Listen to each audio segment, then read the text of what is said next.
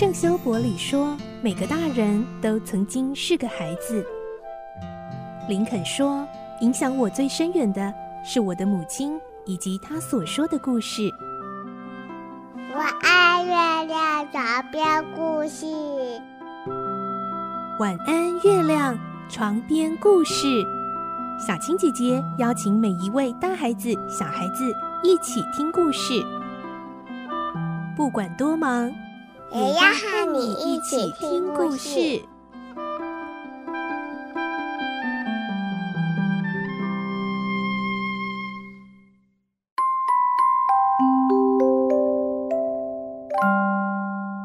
晚安，欢迎你和我们一起听故事，我是小青姐姐。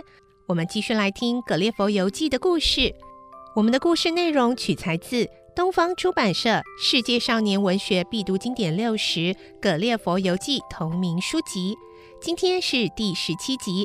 我们会听到格列佛在被农田里的巨大人类带回了家中，还看见了他的巨人太太和孩子哦。来听今天的故事。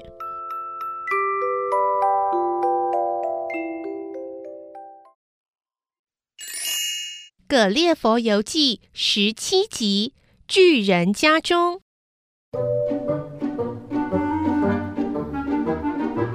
富农思考了一下，接着乌隆乌隆地吩咐工人继续工作后，从衣袋里摸出一条手帕铺在手上，再将手掌朝上平放在地面，打了个手势叫我上去。哎，除了服从还能怎么样呢？我轻轻地跳到他手掌上。拜托你可得抓牢哦。我害怕掉下来，于是直挺挺地躺着不动，让他用手帕的四角将我包起来，只露出一个头。这实在太可笑，不过安全多了。他就这样捧着我回家，一进家门就迫不及待地喊妻子出来。他把我秀给他看，女主人一看到我立刻放声尖叫，吓得回头就跑，好像我们英国女士看到癞蛤蟆或蜘蛛时一样。天哪，以后的日子可热闹了。好在我温文的举止让女主人感到放心，她渐渐地喜欢我了。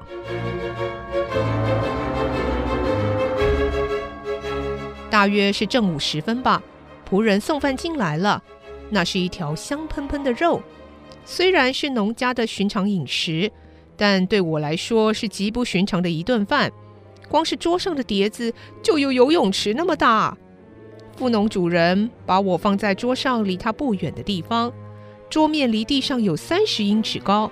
我吓得远远离开桌边，生怕一不小心跌了下去。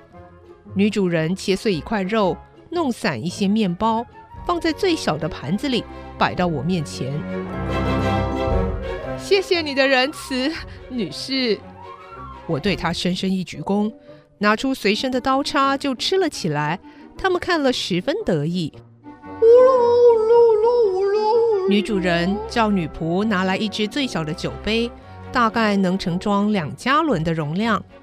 主人为我斟满酒后，我费力地捧起酒杯，恭敬地喝下一口，然后举杯祝福女主人。愿你青春永驻。大家见状都笑了起来，笑声差点把我的耳朵震聋呢。主人身边坐着年约十岁的儿子，顽皮的他忽然间提起我的双腿，把我高吊在空中，吓得我手脚直发抖。喂，哎，放我下来！他父亲连忙把我从他手里抢了下来，同时打了他一下。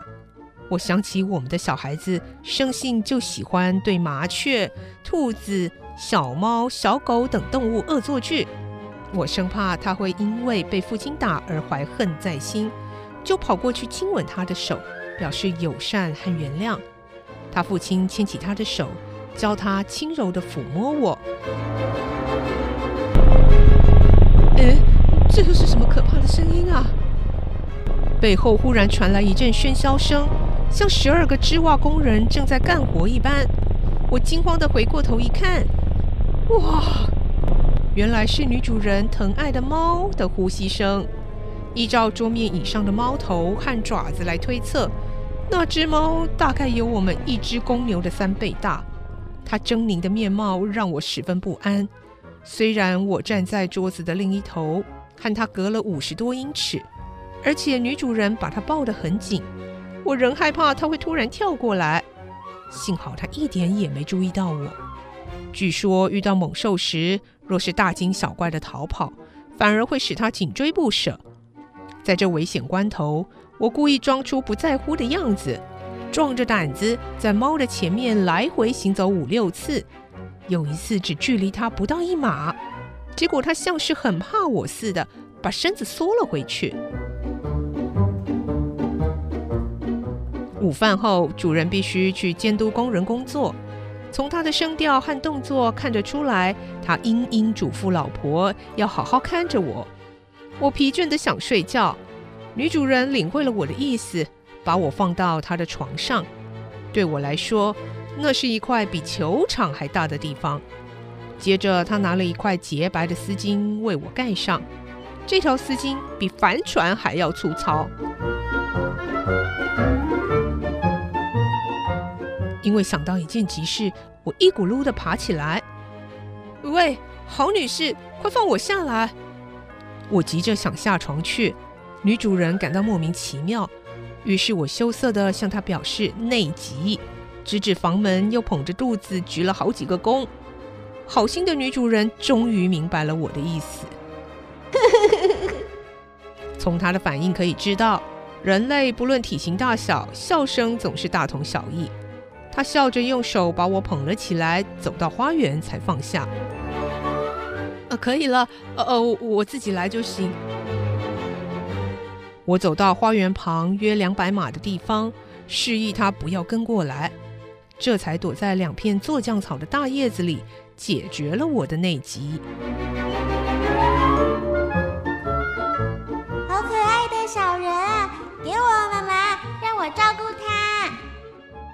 女主人有个九岁大的女儿，一见到我就爱不释手。要求他母亲把我送给他当做洋娃娃，这像话吗？竟然把我交到一个孩子的手里。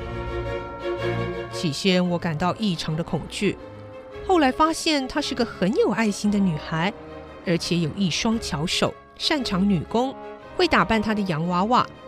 当晚，她和母亲将洋娃娃的摇篮布置好，借给我过夜。此后，我就一直睡在那里面。女孩眨着大眼睛说：“请你安心睡觉哦，我会好好保护你的。”我睡觉的摇篮原本是放在衣柜的小抽屉里，因为怕被老鼠偷袭，她细心地把抽屉放到一块吊板上。